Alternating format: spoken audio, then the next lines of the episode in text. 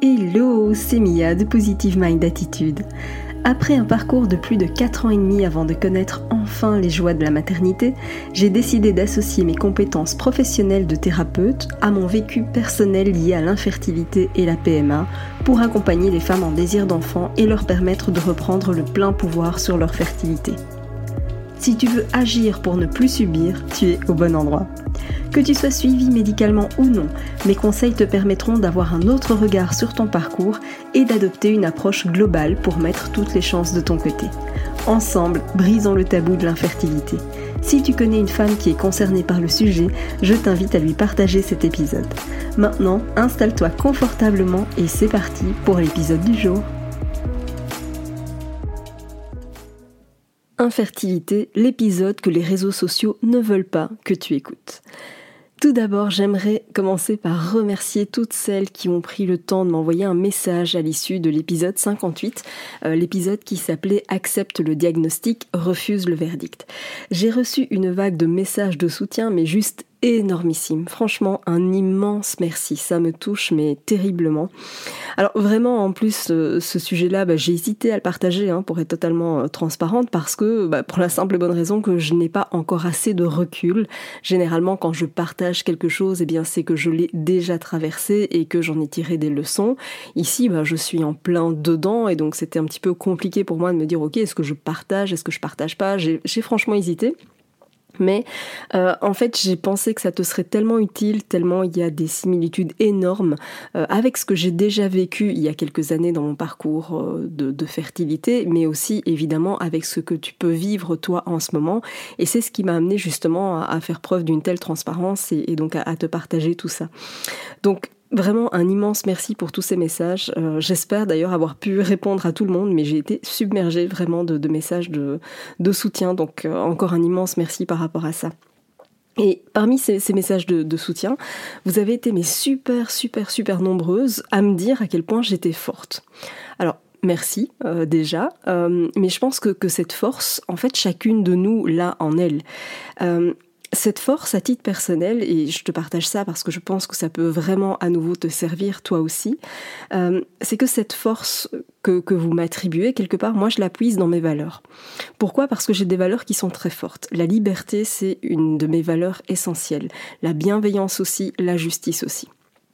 Et en fait, dès que ces, ces valeurs-là sont bafouées, dès qu'elles ne sont pas respectées, bah en gros je me transforme. c'est vraiment quelque chose qui, qui, est très très fort chez moi. Euh, tu, tu vois l'incroyable Hulk, et ben c'est un peu ça. bon je plaisante mais on n'en est pas loin quand même. Euh, et, et c'est d'ailleurs ces valeurs-là, en fait c'est grâce à ça que je fais ce métier depuis plus de dix ans maintenant. C'est que je considère que, que l'infertilité quelque part c'est une telle injustice et que la manière dont on la traite n'est tellement pas assez bienveillante, euh, bon, ni performante d'ailleurs, hein, mais ça c'est une autre histoire. Euh, ça vient d'ailleurs toucher aussi à une valeur forte chez moi qui est le professionnalisme. Et, donc, tu vois, en fait, toutes ces valeurs-là, quand elles sont bafouées, eh bien, clairement, ça, me donne une force, mais juste euh, incroyable, mais, parce que ça me donne envie de soulever des montagnes.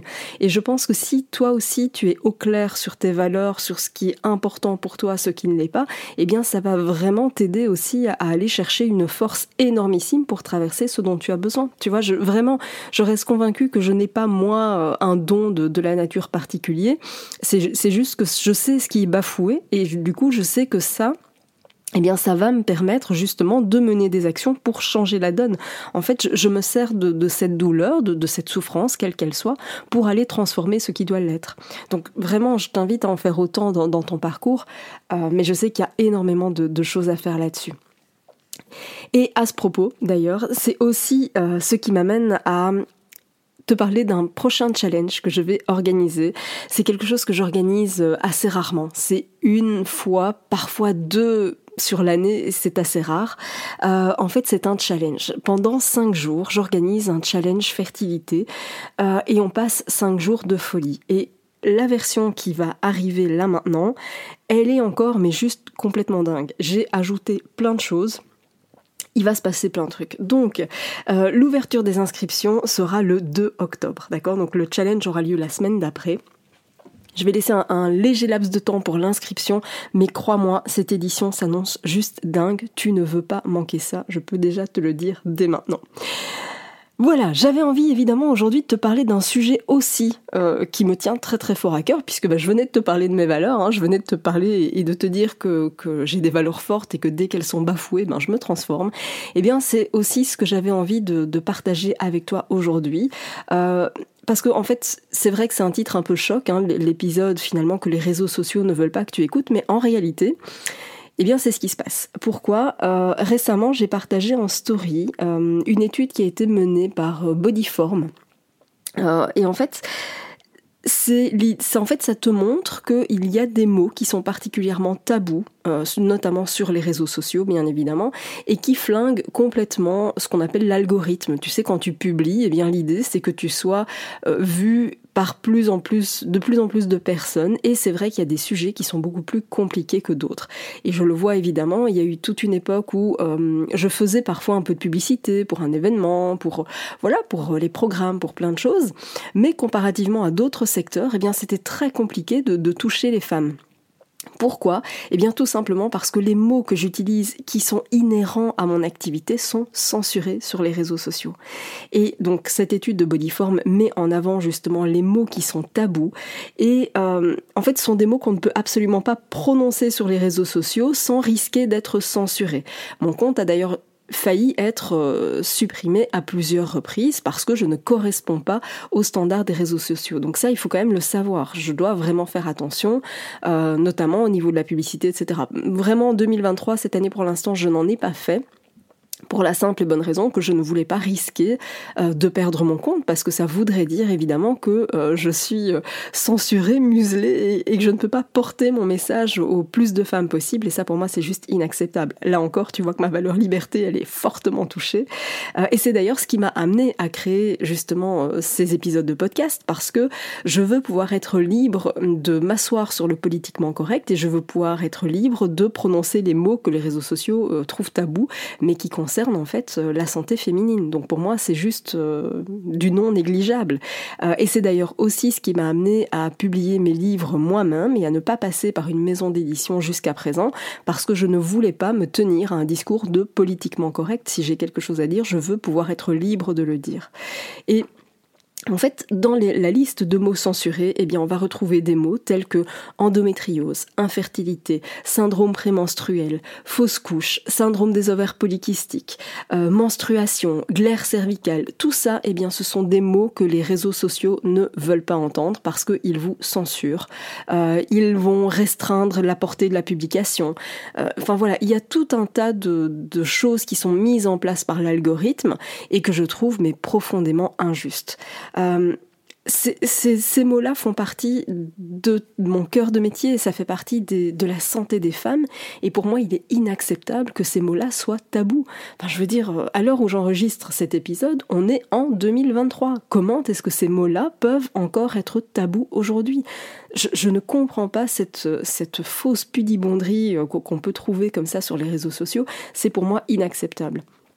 Mais en même temps, ça c'est aussi le reflet d'une société. Alors, je ne vais pas dire de la société, parce que je ne veux pas généraliser. Je sais qu'il y a des gens qui sont totalement ouverts, bien évidemment, mais de manière générale, on voit quand même que la société refuse de voir les choses en face, refuse d'entendre parler de ce que la de la réalité des femmes et des couples, bien évidemment, quand on parle de fertilité. Mm, parce que ça les met mal à l'aise, parce que euh, on préfère dire que tout va bien et, on préfère continuer à croire, comme ce que j'ai vu euh, euh, récemment dans, une publication de Magic Maman d'ailleurs. Hein, ça j'ai partagé, ça m'a ça m'a mise hors de moi, où c'était un post qui disait ah le meilleur mois pour tomber enceinte. Non mais comme si c'était quelque chose qu'on pouvait prévoir, calculer. Et en fait ça ça me rend dingue parce que ça véhicule encore le message qu'il suffit d'arrêter sa contraception pour que ça fonctionne. Je rappelle que ça a peut-être été vrai il y a longtemps. Euh, et encore, je pense qu'il y a énormément de, personnes qui ont éprouvé beaucoup de difficultés, mais qui n'en parlaient pas parce que c'était encore plus tabou qu'aujourd'hui. Euh, mais on continue à véhiculer ce message comme quoi la contraception, en gros, c'est l'assurance de pouvoir choisir euh, d'avoir un bébé quand on veut. Et c'est faux et archi faux. C'est pas parce qu'on l'arrête que ça fonctionne. Et c'est la réalité malheureuse de plus en plus de couples. Enfin, je veux dire, on est aujourd'hui un couple sur quatre à éprouver des difficultés à concevoir un enfant. Il est complètement absurde et irresponsable, à mon sens, de continuer à véhiculer ce genre de message. Ça me rend dingue. Et vraiment, ça m'a fait penser aussi à, évidemment plein de choses et, à deux épreuves que, j'ai vécues. Euh, tu sais, je pense notamment aux arrêts de grossesse. Ça va dans le même sens. C'est-à-dire que la grossesse, on va conseiller à tout le monde de garder le silence les trois premiers mois. Donc ça veut dire que dans le cas de la grossesse qui va au bout, eh bien, tu peux être épuisé, éreinté, fatigué, malade, eh bien tu dois continuer à faire semblant de rien. Euh, il y a des métiers aussi qui nécessitent quand même beaucoup plus de prudence que d'autres. Euh, moi j'ai des femmes que j'accompagne qui sont parfois euh, ou, ou, qui travaillent dans des métiers qui sont plutôt physiques, eh bien pendant trois mois, en gros, le, le message qu'on véhicule, c'est il faut rien dire et faire semblant de rien. Bah non, parce que ça augmente le risque d'arrêt de grossesse aussi. Donc c'est compliqué évidemment de, de, tenir ce silence pendant les trois premiers mois, et ça veut dire aussi que dans le cadre d'un arrêt de grossesse, ça veut dire que tu dois continuer à faire comme si tout allait bien, dans le meilleur des mondes, alors que toi, t'es juste en vrac. Et, ça, pour moi, c'est absurde. On peut pas faire comme si tout allait bien alors qu'on est en train de vivre l'épreuve la plus douloureuse qui soit. Et c'est pas ok. Et ça vaut aussi, bien sûr, pour euh, certaines pathologies. Je pense à l'endométriose qui est tellement, tellement invalidante pour certaines femmes. Euh, bah en fait c'est juste euh, souffre en silence quoi. Euh, ne dis rien, fais comme si tout allait bien, ne dis rien. Donc c'est pour ça que évidemment ça me rend dingue ce qui se passe à l'heure actuelle sur les réseaux, hein, cette, euh, cette censure injuste. Et en même temps je me dis bah oui c'est quand même aussi le, reflet d'une certaine forme de, de la société qu'on a aujourd'hui. Et d'ailleurs je pense que toi aussi tu l'as déjà expérimenté à de nombreuses reprises. Alors bien sûr tu l'as expérimenté peut-être dans un cadre différent, mais je te donne un exemple.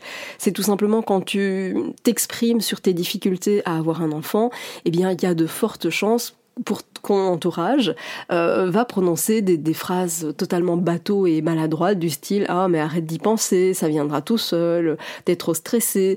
Et en gros ça sous-entend finalement bon ben on n'en parle pas et on passe au sujet suivant. Alors évidemment pour eux c'est maladroit et ça ne part certainement pas d'une mauvaise intention hein, soyons clairs. Euh, c'est simplement parce que ça les met mal à l'aise. Mais encore une fois ça renvoie au fait que eh bien ces épreuves là on doit les traverser seul dans notre coin. Et je suis pas du tout du tout, du tout d'accord avec cette vision-là. Il y a des sujets qui méritent d'être euh, d'être posés sur la table. Il faut pas oublier que la fertilité aujourd'hui c'est un enjeu national pour énormément de pays euh, et qu'il est grand temps qu'on ait une comment dire un système de, de prise en charge qui soit bien plus performant que ce qu'il ne l'est aujourd'hui c'est quand même dingue. Je veux dire, quand, quand on voit tout ça, la médecine n'a jamais n'est jamais censée avoir été aussi performante qu'aujourd'hui, alors que finalement, en gros, plus personne n'est en bonne santé. Enfin, il y, a un truc qui, qui m'échappe. C'est incroyable. Cette, euh, on, marche sur la tête, vraiment.